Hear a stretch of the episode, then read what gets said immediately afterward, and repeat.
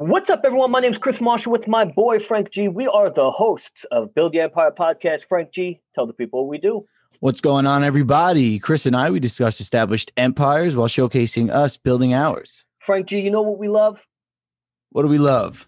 We love having guests on the show. Vincent Infante, thank you so much coming on. Vincent's a life coach, entrepreneur, uh, overall, just a, a, good dude. I know him uh, quite a lot. Wow. Um, Vin, welcome to the show. Thanks for having me, guys. I appreciate being here. Uh, we appreciate you and your time. Uh, anyone who comes on uh, our show, we definitely appreciate and value their yes, time. Um, Vin, you know, we're going to start the show off pretty much how we always do. Tell us about yourself. Give us a little origin on who Vincent is. All right, I will definitely try to keep it short. So it's a pretty time. long, pretty long history, man. I I grew up uh, getting bullied. I grew up as a victim. I grew up thinking that life was always happening to me, not for me. And I struggled a lot. So I always had kind of this victim mentality growing up that I had to essentially learn how to get out of. You know, seeing a lot of therapists being diagnosed with anxiety, depression. Uh, therapist wanted to put me on meds, told him absolutely not. And that's the PG version. And uh-huh. as I went through this life, I had also always had one thing in mind, and that was helping others. So as as I was going through all of this, I became a personal trainer. I went to school to get my master's and practice psychotherapy. Then, after trying out all different types of locations and settings, I worked in inpatient, outpatient, hospitals, clinics, Department of Education, homeless shelters, and settled in private practice. After that, I got called. I became a firefighter for the FDNY during Corona, during the pandemic and the riots. And at that time, I also started my life coaching career. So basically, I'm 30 now. And in the past seven years, I've had three different careers. And uh, eventually, I grew my practice, my, my coaching clientele to a point where I could leave the FDNY, do it full time. And here I sit today. It's actually a great story, Vin. Um, there's so much detail and so much to get into with just that that minute you spoke. Um, I'm curious on the life coaching and that as a business, but also I'm curious on, you know, you went through being bullied and, and so did I. I think many of us have to ultimately go into psychology and understand those feelings. Um, did you see any correlation between how you felt, you know, as a younger kid to then growing up and kind of seeing it play out now? Oh, for sure. I mean, I think one of the biggest parts of it is as a kid, you don't really understand why it's happening. You just know mm. it's happening to you and you know it sucks. I had issues yeah. at home. I think we probably all did, right? Nobody had a perfect family. I had a few issues with my brother. He was causing some some trouble in the house. Not really going to get into detail. Um, it's not my story to tell, sure. but it affected me in a certain way. With that at home, being bullied at school, that was one of the biggest things that drove me to be depressed, anxious, suicidal, uh, get myself sick at times with my high levels of anxiety. From there, you know, I, I immersed myself in this virtual world. And the only thing I knew is I wanted to escape. I didn't know why I was in so much pain or how to fix it or how to do anything about it. As I started getting older and I started learning about psychology and I started learning about like, well, one, hurt people hurt people. So mm-hmm. anything anyone does to you is not a reflection of you, it's a reflection of them. And then the other part of it is that you can actually control everything in your life. And what I mean by that is we can control only three things, but those three things are constant in every part of life. That is your emotion, your thought process, and your action. So as a kid getting bullied, I had zero control. I thought everything was happening to me. I couldn't control my emotion. I gave that power to the bully. I couldn't control my thoughts. I gave that to everybody who said something negative to me. And I couldn't control my actions because of the fact that I didn't want to be responsible for the other two. And so I would lash out at people. My my helplessness put me in a state of anger. As I got older and I delve into this and I've self-invested and got my own coaches and done all these things, I've learned that that's really the biggest key is that as a kid I was helpless, but as an adult I have full control over everything in my life. Yeah, when you're I mean when you're a kid in those situations you you kind of it it feels unfair. I mean I I've been through it as well. Um, I've been bullied, you know, um, but I kind of had a you know I had a solid group of friends to help me get through it. So, but I am curious. So you said you went to therapy yourself. Um, is that what motivated you to go through psychotherapy and get your degree? No, actually, my my therapy experience was awful. Um, oh I- yeah, yeah. as in like from that experience, you typically wouldn't recommend therapy. I I I went through six years of college, got a license, and Hmm. became a therapist, and I still don't recommend therapy. So Vin, in what that's in what fascinating. sense? That's fascinating because Frank G and I discussed this topic, and I am not exactly for therapy, but if it helps people, great, go for it. But I had a similar experience where you did when I was a kid. I had a, a bad experience, and I'm just like, you know what? I'd rather talk to Frank G than a therapist. I'm here for you, guy. Appreciate it. I love it. I don't recommend therapy for most people. I would still recommend therapy for people that are severely mentally ill, for people that are on medication management. It's therapy. Think about it like this therapy is maintenance. Mhm. most people go to therapy and listen anyone is more than welcome to reach out and comment on this even can't wait to hear what you guys have to say but most people from my experience of being a therapist in every setting is that people come to therapy for maintenance they want to be there to vent about their problems they're not really looking to create drastic change in their life if you continue to sit there and talk about a problem nothing changes literally nothing Mhm. everything comes down to action. So you could sit there and you can complain every day about how somebody's treating you unfairly or you're anxious or life sucks or whatever whatever the issue is that you're dealing with. When you're doing that though, you're actually reprogramming yourself. And and this touches a little bit into neurology. We have there's this fun little saying it's called as your body moves your brain grooves. Neurology is our it's our computer. The thoughts, the behaviors, everything we do is our programming.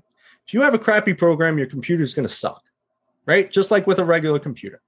With that being said, we start to anchor emotions into us. People don't realize therapy really hits one aspect. It just hits the mental. It hits the left side of the brain, which is responsible for your logic and, and the things you think about rationally and talk about. So that But can you help know- like a mindset. Exactly. A hundred percent. But to actually make real change, you need to enact both parts of the brain. Mhm. The right side is responsible for vision. It's respons- responsible for visualization.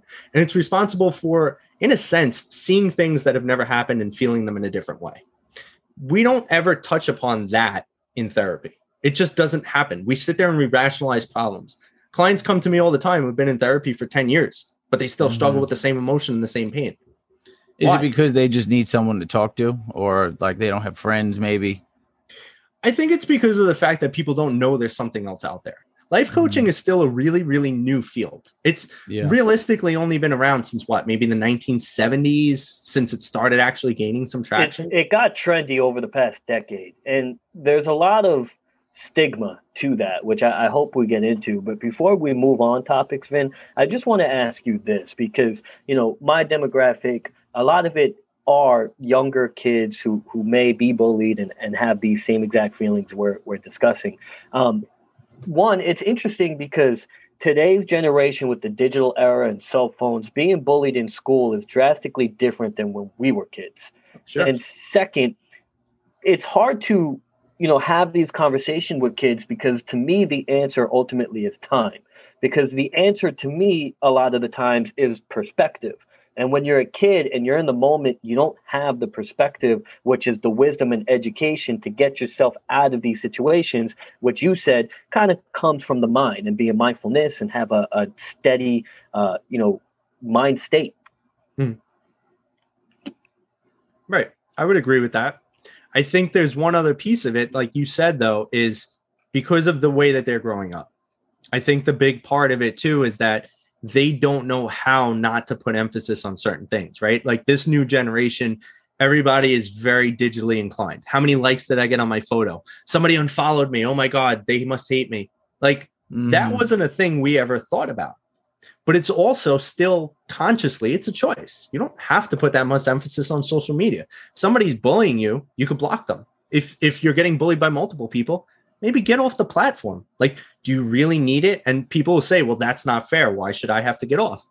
It's not that you should have to but it's about taking control of what you can and creating peace for yourself. You don't have to get off social media but you also can't expect that people are going to stop bothering you or bullying you or whatever the situation. you need you need to find a solution and and you need to embrace the change. But to be honest as a kid i could see that being a thing they wouldn't want to do because everybody's on Their social friends media. have it. My nephews go through it. Everybody's talking, you know. I mean, everybody's liking each other's pics. Did you see what this and, and that?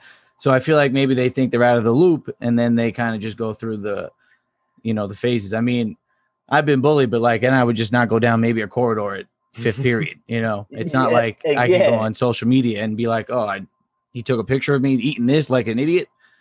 Like, and you then know, it gets shared and, and you never know what could happen so Vin, i guess the question for you Hmm. is for you know the kids who are listening um, what advice would you give them in this modern day to help cope Sure. I think one big thing is taking taking the power out of a statement, a word, whatever the situation, right? One of the biggest reasons people get caught up getting made fun of is because they let people see that it bothers them. Mhm. I knew this kid, he's actually he's a friend of mine now. And it's very funny because the first day I met him, I was like, "Hey, what's up, man? My name's Vin." He's like, "Hey, I'm Fatty." I'm like, "What?"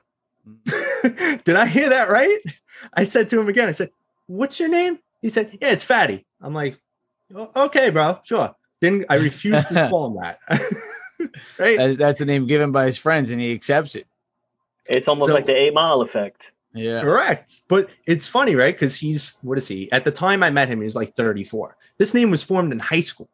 And so I asked one of his friends, I was like, dude, I just met this kid. He told me his name is Fatty. He's like, Yeah, that's his name. I was like, that can't be his name. He's like, Well, obviously it's not, but that's what he calls himself. And eventually I talked to him and I got the origin of it. And he's like, you know, man, I was fat. I've always been fat my whole life. People make fun of me. I figured, fuck it. I'm just going to start introducing myself as fatty. So now nobody can make fun of me. It doesn't bother me. I've embraced it. Yeah, it's an interesting concept right there. i mean i had the complete opposite you know i called myself greatness until frank humbled me down i switched it over to fuzzy because i'm typically faded but uh so like it, i mean I, I i can get it different perspectives different opposite opposite Yeah. spectrums there um Vin, let me ask you this and, and kind of switch the conversation over um the life coach coaching industry it's certainly an interesting one uh, and it became trendy and you know over the years it certainly got saturated on who's legitimate who's Mhm. not um, i'm just curious on how you personally find clientele and how you market yourself and you know kind of get into that in the business aspect Sure. So you're definitely right. It's very trendy. It's kind of a little scary as I've learned about really what it takes to become a life coach. You yourself could become a coach. They have a $20 certification course. All you can do is keep guessing the answers on the test until Mm. it says you passed. So if you're interested, you could become a coach too. And that's one of the biggest things because the field's unregulated. I've built it in a sense where for me, getting clients comes a lot out of referrals. I also, when I was making the big leap to leave the fire department and leave my full time career, I always held this lesson and the saying in my mind called proximity is power. So I started getting involved in all sorts of networking groups. I started going out there and really putting my intention out, talking to friends, talking to family, old coworkers, and joining these new networking groups with business owners and you know other CEOs and executives and uh, speaking groups and just really investing in myself, getting my own coaches, my own networks to belong to, mastermind groups. Getting yourself out there is paramount to success. I have spent 100% zero. My bad. I've spent zero dollars on marketing, zero dollars. But I've spent a lot of money on joining groups and masterminds Time. and all things. You're investing your time in learning and meeting new people, networking, pretty much, like you said. Correct. What made you um because I you said you were in private practice, joined the FDNY. I'm very curious, what made you leave that practice to do a city job? And then, I mean, good for you. You you left for a reason. So you you found something more passionate about. So I'm just curious about that. Yeah. And then before you went answer that, I also want to ask, were you not truly passionate of the city job? Because that's a big factor as well. You know, especially us, well, three of us were from Staten Island. So, you know, we're almost conditioned to take that job. So, what was that a factor or not? Floor is yours. Uh, yeah, I mean Staten Island, right? We got that meme, like we union, baby, right? What do you do for Yeah. work? Being frank, a business. So it's you. um, so I that was actually my second city job because I, I worked for the DOE uh, as a as a school social worker. So I've left both of them. As a kid, I always told everyone I would be a psychotherapist and I would be a firefighter. Literally, probably when I was age five, I've always wanted both. sounds like you reached some aspect of those goals. You, you could have done both if you played that differently, I suppose.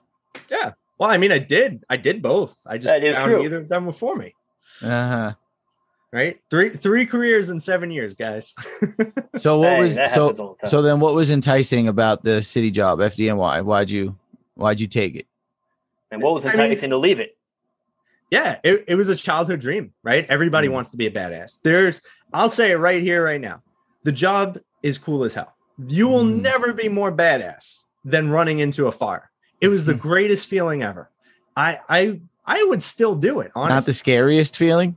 No, it was, it, it was. Oh man, the anxiety. I mean, not anxiety. The adrenaline you get when you're like, "All right, boys, this is it. This is what we've been training for." Uh-huh. It's it's crazy. It's a rush. Like we're going in there, and also that's the job, right? You you don't really get the moment to be afraid. You know, we're mm-hmm. conditioned in the fire academy. The fire academies run like a military organization. It's like boot camp. yeah, You're yeah. there every day from 4 a.m. to 6, 7 p.m. if the drill instructors feel like it. And you know, you do this five days a week and you're just burning 5,000 calories a day. You are trained for this. It it is a it is a skill you're learning to just go, not think. Which which is interesting, Vin, because real quick before I, I give the, the mic back, I personally did not take the test because I had an opposite thought process where if 9-11 was to happen again and I'm a firefighter, I'm gonna probably go home. I just don't have the balls and I'm too pussy to go in that building. I, I, I I just I'm just gonna call it what it is. I don't I don't want to do that. So who am I to take a job from someone who will? Hmm.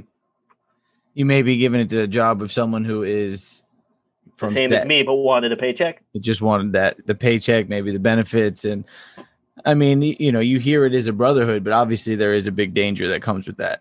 I Um, think Vin though is right in the sense they do train you from a, a Of mind, course. a mindful. Yeah, it, it's cra- It is a boot camp. yeah, they they beat the hell out of you. It- there's no there's no getting around it. so. Was it I- hard? Was it hard for you, or were you already in shape? Uh, it was still hard for me, man. Yeah. I mean, they have you, they have you. Everybody, everybody's coming out of the fire academy with minor injuries. Like Mm. you're just body, your body is just so beaten up and overworked. Every every other day, you're doing PT. Every Mhm. day, you're doing evolutions. You're doing all types of different trainings. You know, every week you have a test on like two to three chapters of of work. Mhm. Uh, it's it's just intensive. You have no time to do anything else, and that's five days out of the week. And on Saturdays and Sundays for me, I was building my coaching practice. So Which ultimately picked up and something you decided to leave the FDNY and pursue. correct. Now, Vin, did you notice that you know w- within the union city jobs there is that brotherhood? It's almost like a fraternity, which it becomes interesting because that becomes your life. You become interested in everything they're interested, which you know typically is similar interests, hunting, fishing, things like that. Yeah. Or you have you know the corporate world, which I think is also evolving and innovating, especially uh, via internet. Um, it's two different lifestyles. Did you figure like I just don't want to be in that frat type environment, or was that that that just didn't matter? I mean, the frat type environment was never for me. I, you know, I'm the kind of guy that if you're inviting me out, I'm going to say no. And not because of the fact that I don't like you, just because of the fact that I don't like going out. It's not for me. I don't care about it. I don't need to go drink. I don't want to go drink. I don't want to waste time at a softball game. I don't want to go play tag football. These aren't the things that interest me. They've never been. And I can't, I shouldn't say I can't get myself to like them. I have no desire. I don't think there's a point to them. I'm busy learning, investing in myself, going to seminars. And I don't think I'm better than other people for doing that. It's two But it's because- lifestyles. Yeah, it's what I'm interested in. It's what I want to do. And that's also not received very well by certain people because it's against the grain. It's what you don't want to be a part of us. Mhm.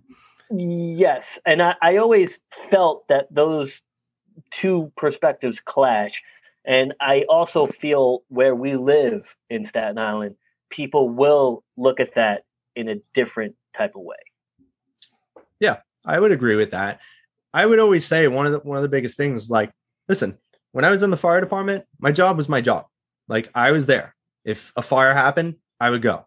If I was called to EMS, I would go. I wouldn't think twice about it. If I had to save somebody from a building, luckily I was never put in that situation. If the building was collapsing or whatever, I would do it. I wouldn't even think twice. I wouldn't even Yeah. be like, oh, maybe I'll die. you're just going to pass on the company softball game, which I am with. I work for a company now. I don't want to do that. right. They don't. They don't even offer it to me. So, and to be honest, I'd probably play. You probably would. I think. I think you actually may like that environment, but I just feel like in some weird way it becomes like mind control, and then you, you know, next thing you know, you're hunted. Yeah.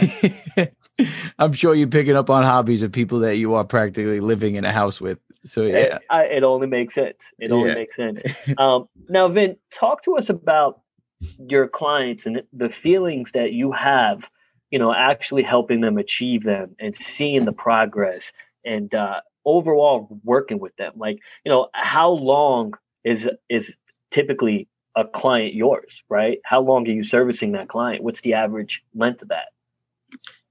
I, I can't actually tell you that because I don't know. I have my typical client is somebody who is in a high position of power, high stress.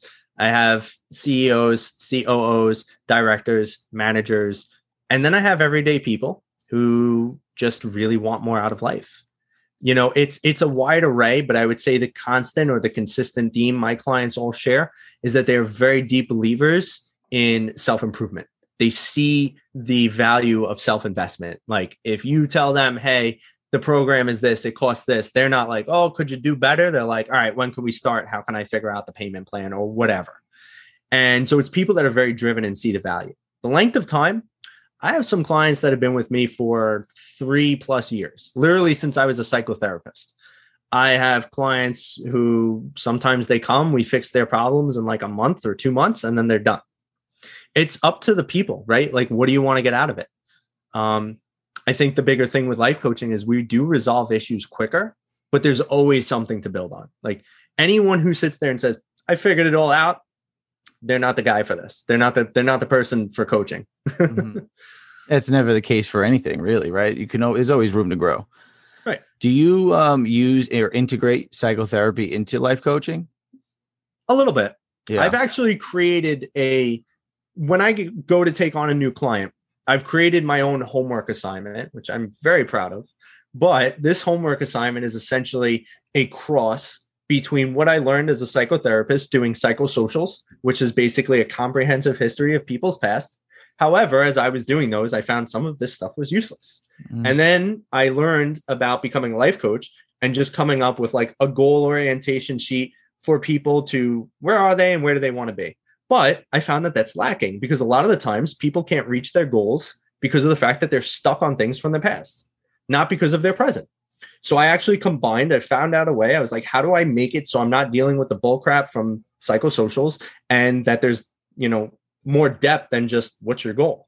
So I, I created this own this homework assignment that before I start working with people, I have them in depth evaluate themselves. And then in our first session, I go through their past, present, and future and we just rip it all apart and i combine both to really give people a holistic view so vin this is it, it's kind of fascinating um, when you speak to life coaches you're obviously kind of evaluating their credibility and you know to to be completely blunt you're extremely well spoken and knowledgeable um, on a, a, plethora of topics. And, you know, to be 30 years old and in the position of a life coach, I think there is validity to that, right? Um, does it frustrate you when you see your colleagues who don't have that, who are not as passionate and see it as a monetization tool? It frustrates me when people people just wake up one day and they're like I want to be a life coach.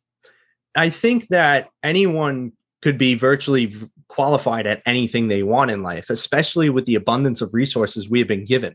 I mean, if you think about it, right? Google provides you with a database to learn anything you want in this world. Mastery is really just learning about something and practicing it daily. That's all mastery is. It's a mm-hmm. practice. If you were to sit there and self study for 10,000 hours about psychotherapy and mindset and behavior, I would trust you to be an amazing life coach, whether you went to school for it or not. I've dedicated my whole life to it, right? So, what I would say to really answer your question is like, if people haven't mastered it or people aren't trying to, I still invest daily. This year alone, I've spent almost $30,000 on seminars and self education. This year alone. And that's to improve my ability to help my clients. But I'm also taking it extremely seriously because these are people's lives. You're coming to me, you're paying to hopefully be taught skills and tools to increase the quality of your life. If you're going to somebody who doesn't know what the hell they're doing, they're stealing your money. They're stealing your money and they are not going to teach you how to improve your life. And that's that's the worst thing you could do to someone. Give them hope and not give them shit for it. That's the worst. I take Facts. this very seriously. I see that. I can tell. Uh, yeah, absolutely, man. I mean, it, I'm certainly glad you came on the show. Um, but I, I can see that, especially how you seem to formulate and of course articulate yourself where you do have you know measurements and exercises for your clients and actually want to see the you know the progress um, i always questioned when someone said they're a life coach at least online i'm like huh you paid $20 for a, a license yeah, yeah. I mean, it's like Vin said. Technically, I can get that license, become a life coach, but when yeah. your heart's not in the right place, I mean, it's kind of unethical sales. Well, in that sense, I think over time you will see, you know, who drops off, who fails, who isn't credible, um, who doesn't get you know reviews, and I think it's kind of like therapy, right? You do need to probably talk to a couple people. You do need to kind of choose who meshes with you and who is in line with your you know goals which I think the consumers do that, and I'm sure Vin knows. He's probably competing with three other life coaches, which was going to segue into my next question here. Um, Vin, Frank, and I are, I would say, close to being elite salespeople. It's what I, it's what we do, right? Mm-hmm. Uh, amongst uh, many other things, but core, our core is sales. And the way you speak seems like one, you certainly put effort and time into kind of getting that right? Your communication skills. And then secondly is do you see yourself as a salesperson? Because it sounds like you also are in your own craft. Yeah i'm i am but i'm not. You I have to sell yourself.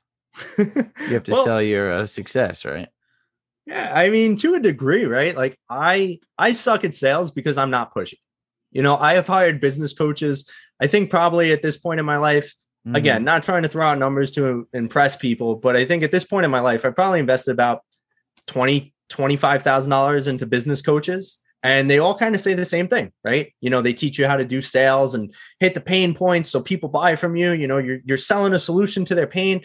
I've never I've never been like that. People are like, oh. I don't mm. know. I got to go talk to my husband, or I don't know if I want to commit. I'm like, all right, cool. Like, no worries. Yeah. and and so I know I don't make the kind of money I could. I know I'm not closing at the rate I could. I also don't really care because that's not why I do what I do. I, the first thing I plan to do when I need an employee is to hire a sales guy. Let them do that. That's not me. I'm, you know, there's these different people in business. I'm the artist. I just mm-hmm. care about my craft. I love helping people, and and I'll talk about my passion. So when I get on a call with someone, I'm just selling them on essentially my knowledge and my love for it and people either fall in love with me or they don't. You well, know, that's I'll what's going to get you. That's what's going to get your uh, point across. Them them experiencing the passion that you have that we're hearing. Uh, I mean, it's certainly going to increase someone, you know, kind of taking the chance on you. Yeah, that's it's kind of selling without you knowing that you're selling. You just have the knowledge to sell it without thinking about it. Similar to Arden, um, you know, a lot of people we have on the show when we take a, a more in depth look, I feel like everyone's a damn salesperson. But I don't know if that's just because that's my perception because mm-hmm. I am. Because yeah, a lot of people true. are like, I am not a salesperson. And I'm out here like you're selling right now. Well, because I think because we're specifically in sales that we're we think of all situations as a damn sale. A kind of like a sale, even when it's not for a monetary value or if it's, you know, anything like that. It's just everything. Everything is kind of a sale. I mean, it, it does make sense. I mean, not that you're convincing, but like you're giving your point of view and trying to, I guess, have someone jump on your if ship. I'm trying to have a date, I'm selling myself on why I need this date over yeah. here. have you uh have you ever was there life coaching involved with dating? Do you deal with that at all? What, like helping somebody to be yeah. better at dating? Yeah. Oh, I could. It's it's everything in life just comes down to communication. If you don't mm. know how to mm. communicate, you can't date, you can't have a friendship, you can't do anything. So, so it, yeah, so, relative. So, what is the most common area of someone's life that you assist? Great question. I mean, I'm mostly I market myself as a mindset slash performance coach, right? Okay. And I help people look at things in a way that they never thought. There's a great quote by Albert Einstein that I absolutely love and pretty much tell all my clients. And it says, The level of thinking that created the problem is not the one that could solve it. I loosely translated that. That's not mm. fully it. But the, that's the reality. All of our problems in life are us. Imagine this for a second. I, w- I want you to, to be very open to this to this um, thought. The reality of life is not that we're living it the reality of life is that we're actually perceiving it. Life, if we were living it, would have a certain reality, i.e., everything that happens is black and white. We would all experience and feel the exact same thing because it's factual and we're living it. However, the idea that we're perceiving life means that we can all go through a very similar, if not the exact same experience, and see it and feel it and experience it differently because of perception, because we observe things, we don't live them. With that being said, mindset is key. You will get out of life exactly the way you view it. Whether you view it as crap or great, you will have either. This is just a gut feeling, but and maybe because we've had authors on the show, but I feel like one day you're going to write a book. Totally. I, I mean, I would love to. Has that ever crossed your mind yet, or not? Not something that you know seriously. No, hundred percent. I I uh, I've tried to start a book probably every year for the past three years. I just I mm-hmm. can't get myself organized enough to put the pen to paper. My thing is maybe when I have fifty thousand laying around, I could hire a good ghostwriter. well, every author we've interviewed seemed to have a similar uh, answer in the fact that the first few chapters are the hardest to write, and then it gets free flowing from there. And it all they all seem to take anywhere from a year to three years yeah. to actually create the book. Usually longer than what they expected from what we've gained. But I mean, uh, I think they embrace that. You know, that it's your first book. You're not gonna, you don't know what's coming from this. Now, Vin, I must say, you've been a phenomenal guest. We thank you so much for your time. The time is running down. For any listeners who do have any type of problems or need life coaching in any regard, how could they contact you if they want to give you a shout and talk to you and kind of, you know, you help or have you help them assess them? Sure. So they could find me uh, my website. It's www.vincentinfante.life or they could go to my Instagram. It's atypical underscore life underscore coach. And, uh, or you can find me on LinkedIn as Vincent Infante. I'm pretty much around everywhere. Vin, it's a pleasure to catch up. I'm glad life is, uh, you know, treating you well. Uh, are you happy, my friend?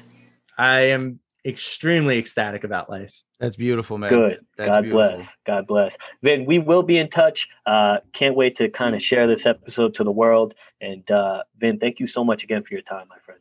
Thank you, guys. I appreciate it. We appreciate you, Vin, and we appreciate everybody listening. We'll catch you next week. Rocking with the best. Peace and love.